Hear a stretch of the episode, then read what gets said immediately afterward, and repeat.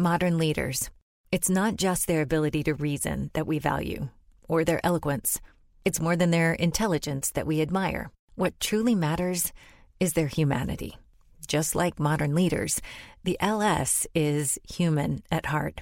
Every aspect of the Lexus LS is crafted around you, engineered to a higher standard, the human standard. The new 2021 Lexus LS. Experience amazing at your Lexus dealer.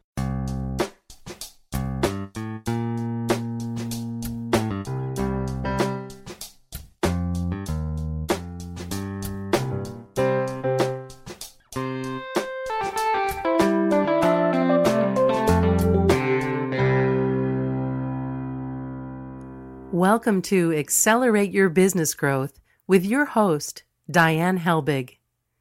Diane is a leading small business development and leadership coach, author, and speaker who is passionate about sharing valuable ideas, tips, and techniques with business professionals worldwide. Diane brings you the world's experts and gurus in all things business, whether it's sales, structure, social media, planning, or plateauing, guests bring their expertise and energy to each episode.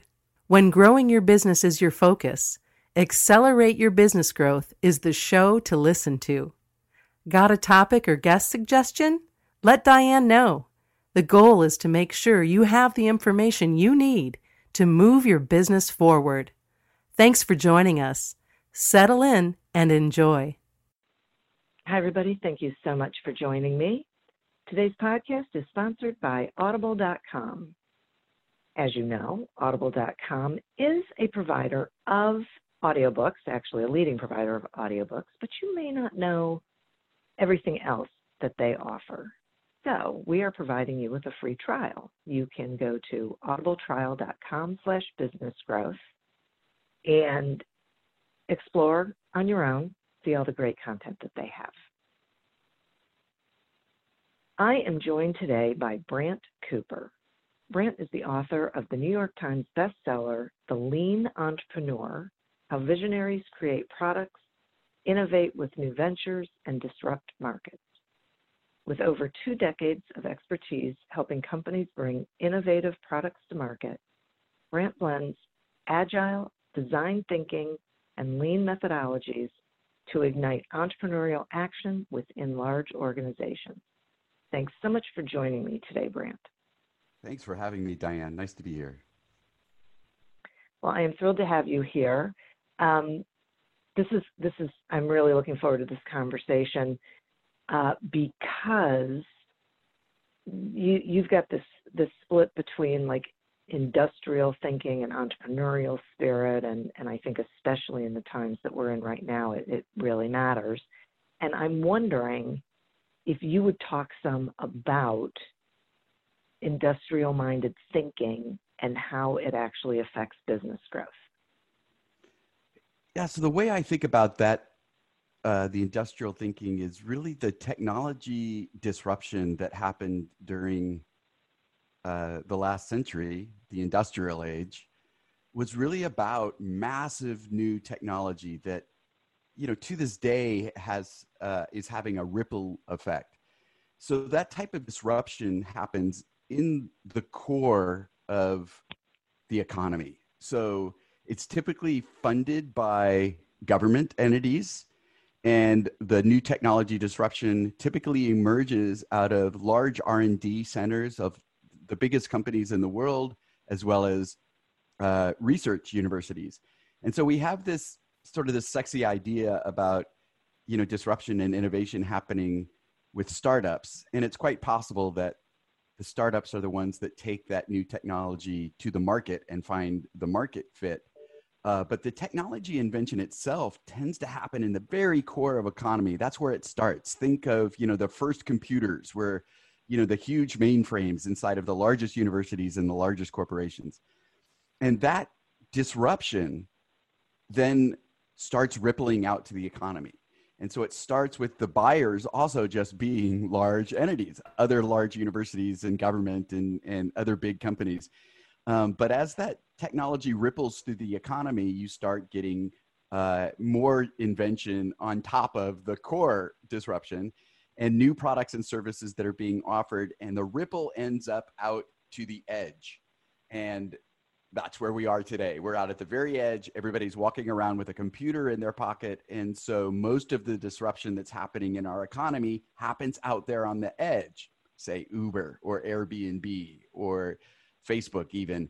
Uh, it's the very end users whose lives are changed by the adoption of these products and services that was first enabled by that massive technology disruption, but now disrupts on the edge.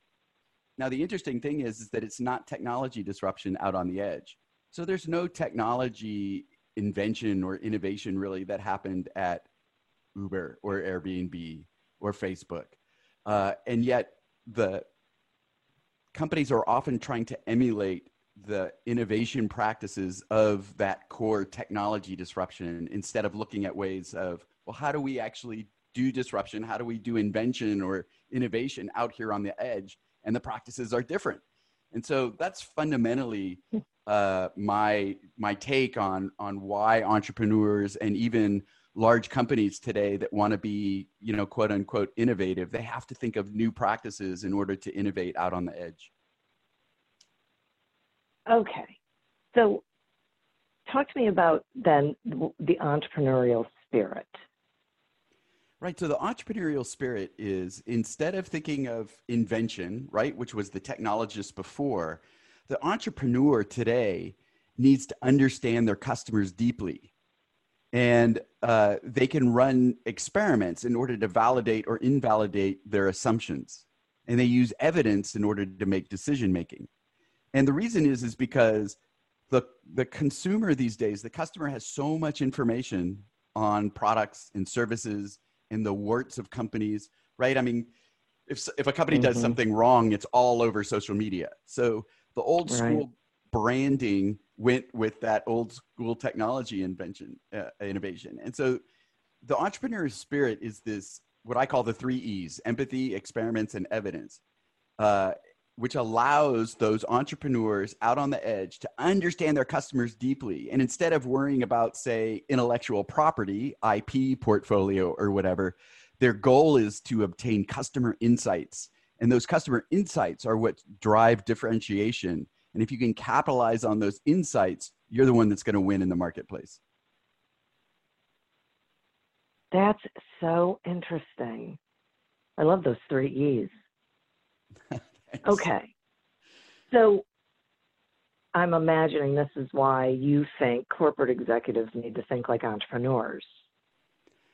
Yeah, that's right. And so again, they are still focused on innovation being invention, even if they're not a technology company, which is kind of funny. So if you're still a high tech company, um, those that are in you know Silicon Valley style tech chips, those that are into chemistry, you know, like a 3M, or those that are in uh, life sciences, and so they're inventing new medical devices or new uh, you know new pharmaceuticals often that type of invention is still required. That's sort of the DNA of those companies.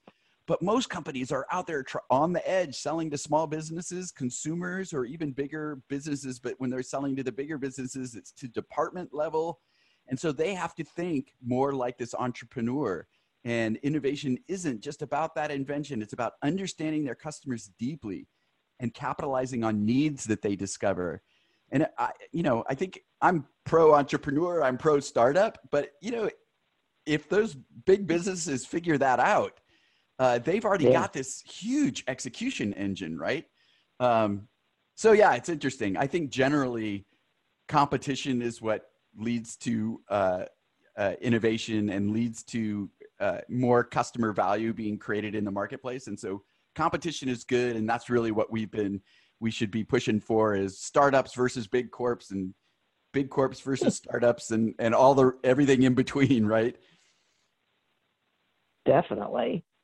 Well and it's interesting because when i think of large companies i think they are so hard to move.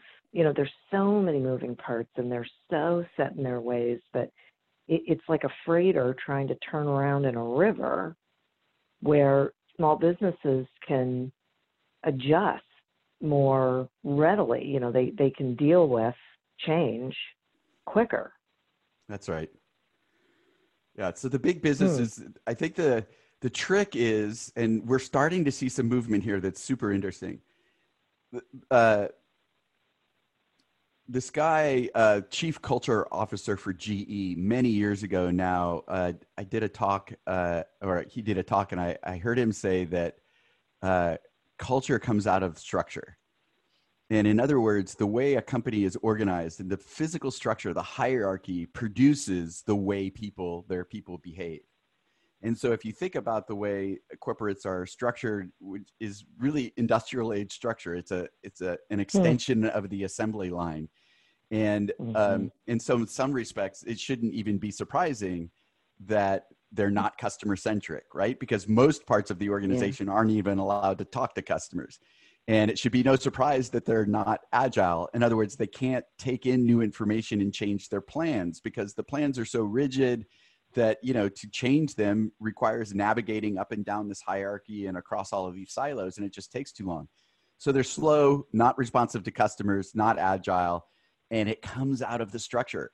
And so a lot of the teaching that we do these days is uh, we'll set up accelerators inside these companies where they're trying to do something uh, something of value in the market say some sort of digital transformation and we make the structure of those teams very startup like cross-functional self-organized um, smart people that are trying to solve problems right? Really empowered uh, teams. And it's Diane, it's so hard because these people are so respectful of the hierarchy. It's really hard to get them to go off and do this work.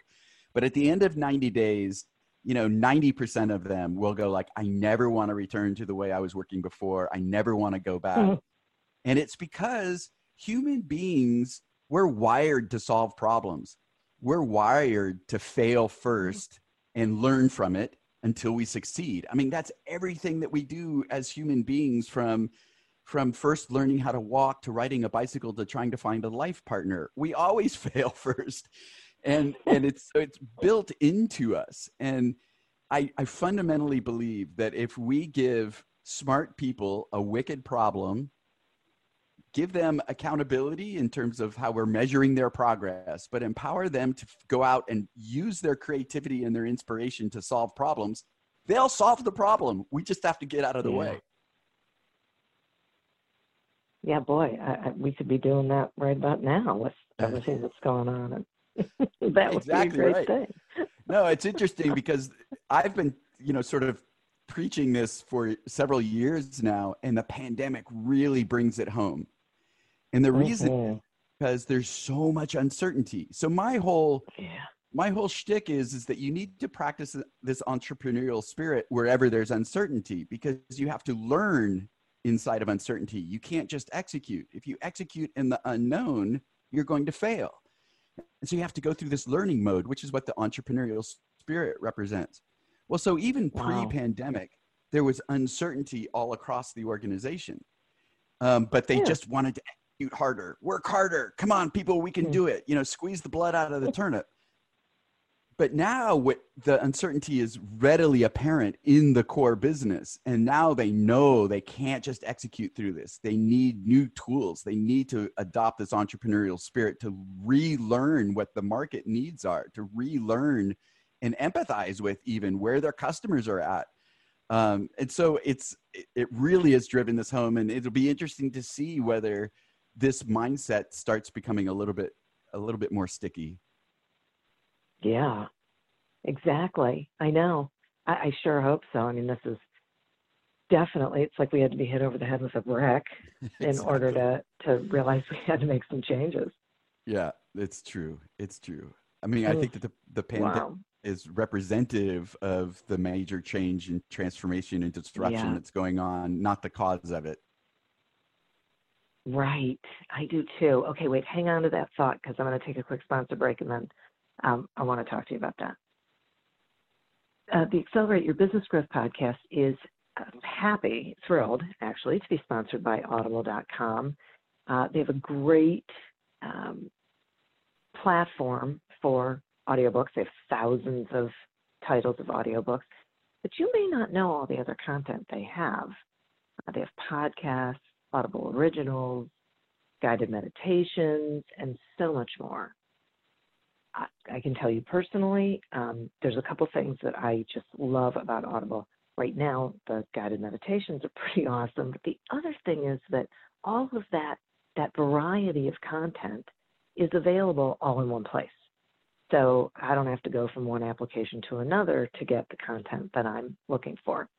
And I think you're going to find the same thing. So sign up for our free trial. Go to audibletrial.com slash businessgrowth, get your free trial, and explore. Explore the audiobooks, explore the programs, see all the different things that um, you didn't even know you were looking for. Today we are speaking with Brant Cooper about the entrepreneurial spirit in business and really in, about um, how it affects business success. So, Brant, before the break, we were talking about uncertainty and, and disruption. And if, if I heard you correctly, you said that the, that the pandemic didn't happen like in spite of disruption. It, it is happening? Um, is it in concert with disruption or because of disruption? Like, wh- why is there so much disruption yeah, going on? Yeah, it's it's. I, I I like to point out that, in my opinion, well, so I call it disruption poetry.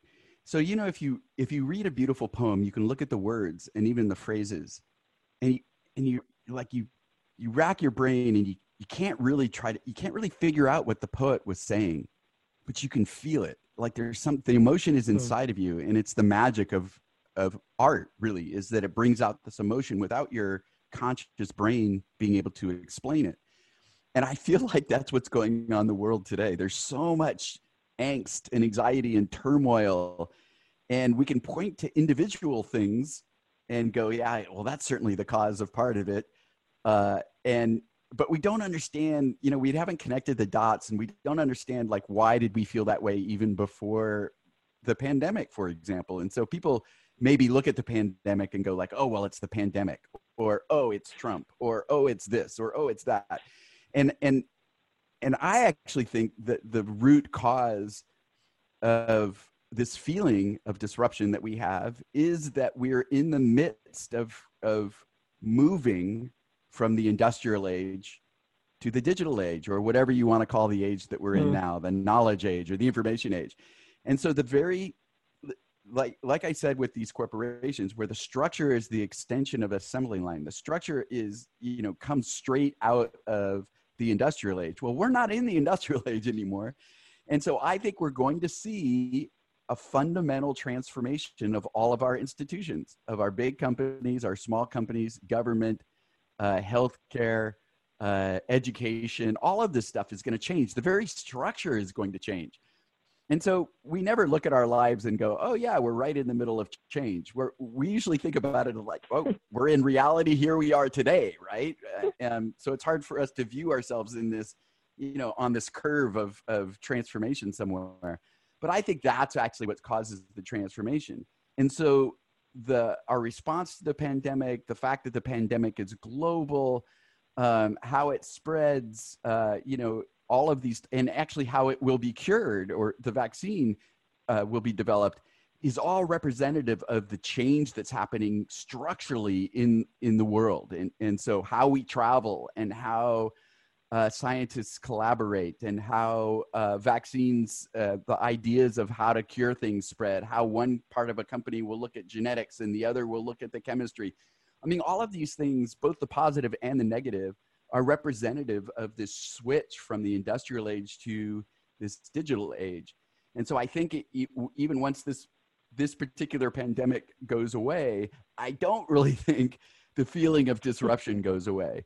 And elections don't cure it. And uh, and you know there's all this pressure on on the big tech and their monopoly status. And even if we if we enforce antitrust laws that's not going to you know change this feeling it's just it's gonna be here for a while and it you know, breeds this massive amount of uncertainty and so as human beings as entrepreneurs as employees in big corporations we have to think about how we're going to deal with uncertainty because that's you know what is the somebody must have said you know uh, this uncertainty is the only sure thing that we have today. Right. I was talking to someone yesterday who said there's always been uncertainty. This is just different kind of uncertainty. You know, nothing was really certain before, but this is just so in your face and so magnified that we we you know we feel it so much more strongly. I think that's true, right? Again, yeah, it kind of really drives drives it home, and and when when I'm talking to entrepreneurs, you know, both startups as well as as uh, big companies, uh, I want to emphasize the idea of uncertainty that you have some amount of control over. So, in other words, we don't really have we can wear our masks or whatever, but we can't really control when the pandemic will be over. So that's uncertainty that we don't really have control over. Acts of God, war, you know, all yeah. these other things. We don't have control over that. We can prepare for it. You know, we can, you know, try to mitigate its uh, impact on our lives. And so that's important too. But, but the uncertainty that we do have some control over, like think of even what one would consider trivial in comparison. How do we manage people that are working from home now? Well, so there's a lot of uncertainty there. And we try to do it like we did it in the office, and that doesn't work because we were executing in the face of the unknown. And so part of the big, I don't know, the big aha, the big self-awareness aspect of this, we we have to admit when we don't know. Because if once we admit yeah. that we don't know, then we can go into this learning mode and figure out what works. And then when we figure out what works, we can share it with others. And it, you know, some of that uncertainty is relieved and we can feel good about ourselves having figured it out. Um, and so there's a lot in our businesses that we don't actually know. We think we know, but they're full of assumptions. And so, again, this entrepreneurial spirit is to expose those assumptions, test them, and figure out what actually works out there, um, and then start executing on what we learn works. Boy, it's so great too because so many times we because we're operating from a position of what we know and what we're used to, we don't tend to think beyond that and wonder, you know, do the what if, right? And and wonder about what else could be possible because we get so pigeonholed with this is how we do things. Yeah, yeah, that's great. I you know, I think that there's uh you know, there's uh, agile practices which most people have have already heard of uh, by now these days. Mm-hmm. Uh, and it's being expanded across companies. It's not just for tech or software. And one of the things I love about Agile and I teach about Agile is this ability to run experiments or the ability to put tasks to do items from the unknown bucket into your Agile sprints. And so you're exactly right if you just leave it up to people's comfort zone, they're just going to fill up their agile sprint with all of the things that they know to be true. And, you know, the first way you strike this balance in order to tackle some of the uncertainty is every once in a while, throw in a radical experiment. We're going to try something really crazy here, and we're just going to see what happens. We're going to see if there's some sort of optimization or some new feature or some new insight that we're testing that actually moves the needle of our company more than just trying to do this continuous improvement. And just by throwing that experiment in, you know, once a month or something, or once per sprint, whatever, you know, you, you're starting to open that gate towards like, okay, we can start exploring this uncertainty and it's safe and it doesn't it doesn't take up all our time. It doesn't distract us from all of the things that we know we have to do. Um, it just requires leaders to go, yes, we are hmm. going to take a certain amount of our time and do some learning stuff in order to in order to improve the company in order to maybe find a big win that's lurking right out of our sight. Yeah, I love that whole concept and and and I want to circle back around to remote teams because who knows how long we're going to be working like this, and some companies may decide just to stay this way and and whatnot. But um, if there's somebody listening and they own a business that now, you know, before everyone was in the office and now everyone's remote, um, and and you said something like so so important that you can't operate the same way you did when people were in the same physical space. But what um, advice would you give them? Like, how do they maintain their team and that energy and that effort from a remote standpoint? Yeah, it's it's tough. I think I think one of the things that we've substituted proximity for for we, proximity gives us the the warm fuzzy feelings that our people are at work. Um, and i and i'm guessing we really don't know how uh, productive people are in the office. Like what percentage i'm curious what you think. You you you talk to you know thousands of entrepreneurs i'm curious like if you had to give a swag what percentage of an employee's time is spent on focused work in an eight hour workday at the office? I mean, okay. Well, you're supposed to shoot for 85%, but I would guess that it's maybe 60 on the high side. Yeah, I I think 60 is is probably even on the high side. I agree with you. And I think that eh, it's you know, it's just sort of how human beings' brains work. I, the, you know, I think it's literally impossible for people to sit there and concentrate yeah. for that long a period. And so they're drifting off and they've got 12 tabs open on their browser and they're going to the bathroom. And boy, it wasn't really that long ago, Diane, that everybody was going out for a cigarette break every 15 minutes. Boy, especially, yeah. especially in Europe. Um, and you know it's going you know wandering over and grabbing a you know another coffee brewing a new cup hanging out while the coffee's brewing you know the old water cooler. I don't know. I mean i guess i just think that even that number is likely high.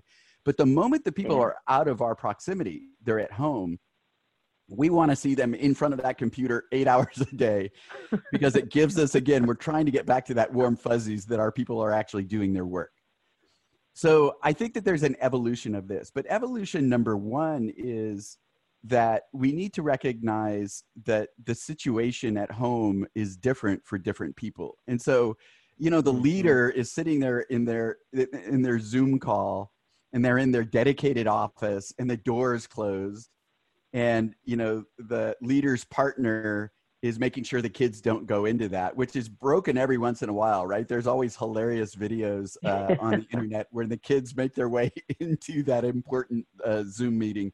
But anyway, that's the leadership's perspective. And some of their workers, their home office is their kitchen table. Their partner is also home working, needing to do their own Zoom calls. The kids are home, and it's and you know the dog's barking and you know, the mailman's ringing the doorbell. I mean it's it's pandemonium.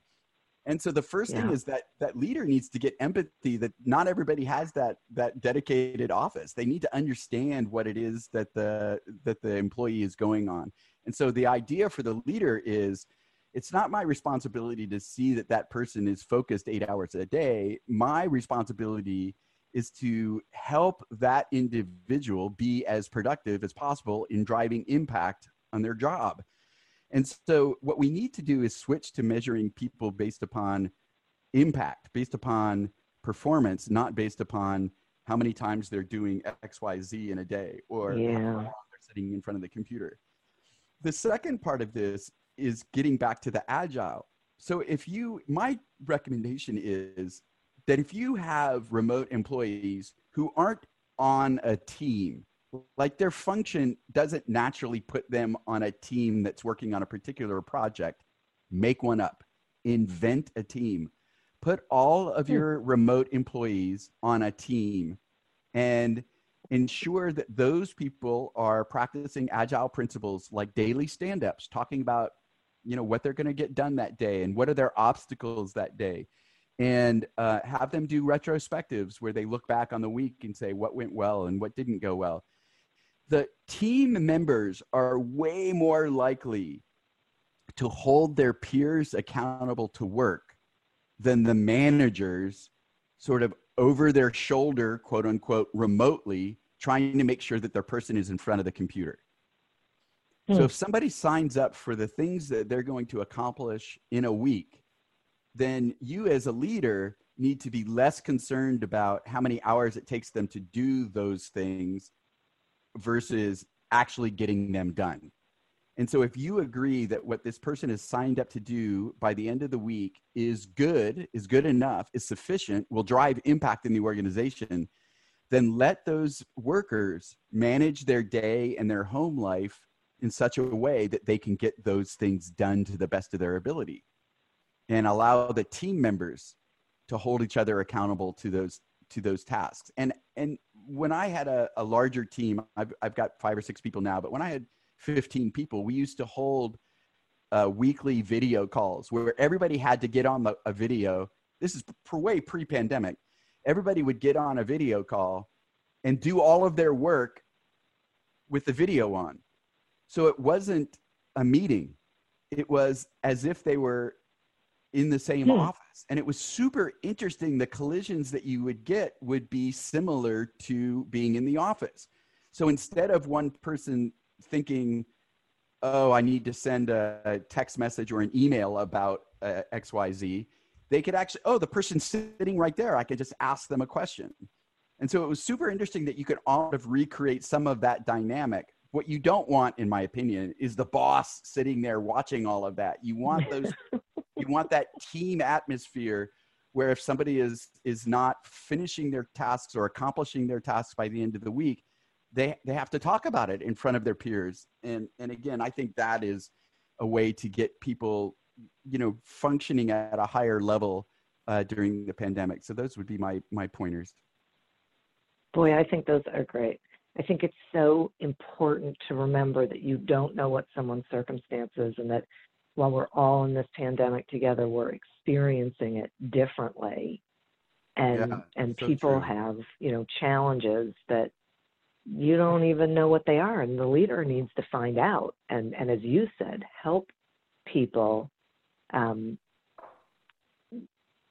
help them be productive in whatever environment they're in you know be understanding of that and there's got to be some flexibility involved yeah garry ridge is ceo of uh, wd-40 here in san diego uh, wrote a book and the subtitle was um, don't measure my performance teach me how to get an a and I, mm. I just i repeat that over and over again and i love it and i think it's more important in this pandemic as a leader what you need to do is make your team you need to help your team become a players and if they were a players in the office and suddenly they're z c players at home need to figure out how to get them back to an a and it's not by you know hanging out over them it's really mm-hmm. by figuring out what drives them and what can empower them um, I believe I'm one of those people that believe that that human beings want to lead a meaningful life and want to contribute to their mm-hmm. companies and want to contribute to the world and they want to work.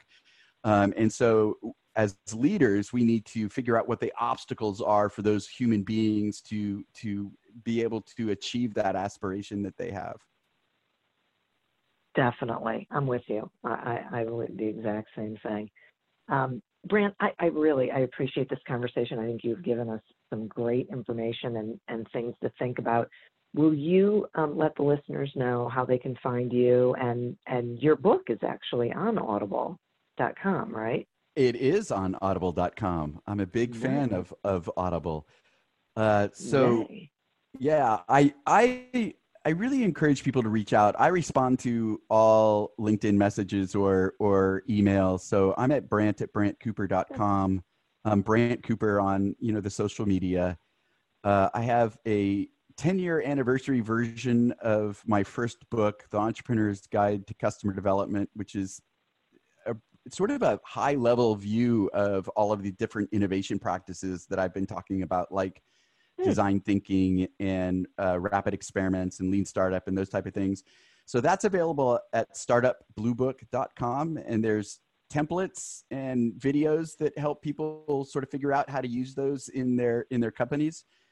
Uh, and so those are all a bunch of ways. And I, you know, I've got a new book deal coming out. So if people want to reach out and learn more about my new book, uh, we're a year away probably, but I'm looking for great innovation stories and and early adopters. Um, so yeah, I really just, you know, I, I appreciate this conversation and I encourage your listeners to reach out. That's so great. I encourage them to reach out as well. Uh, and speaking of listeners, thank you for listening.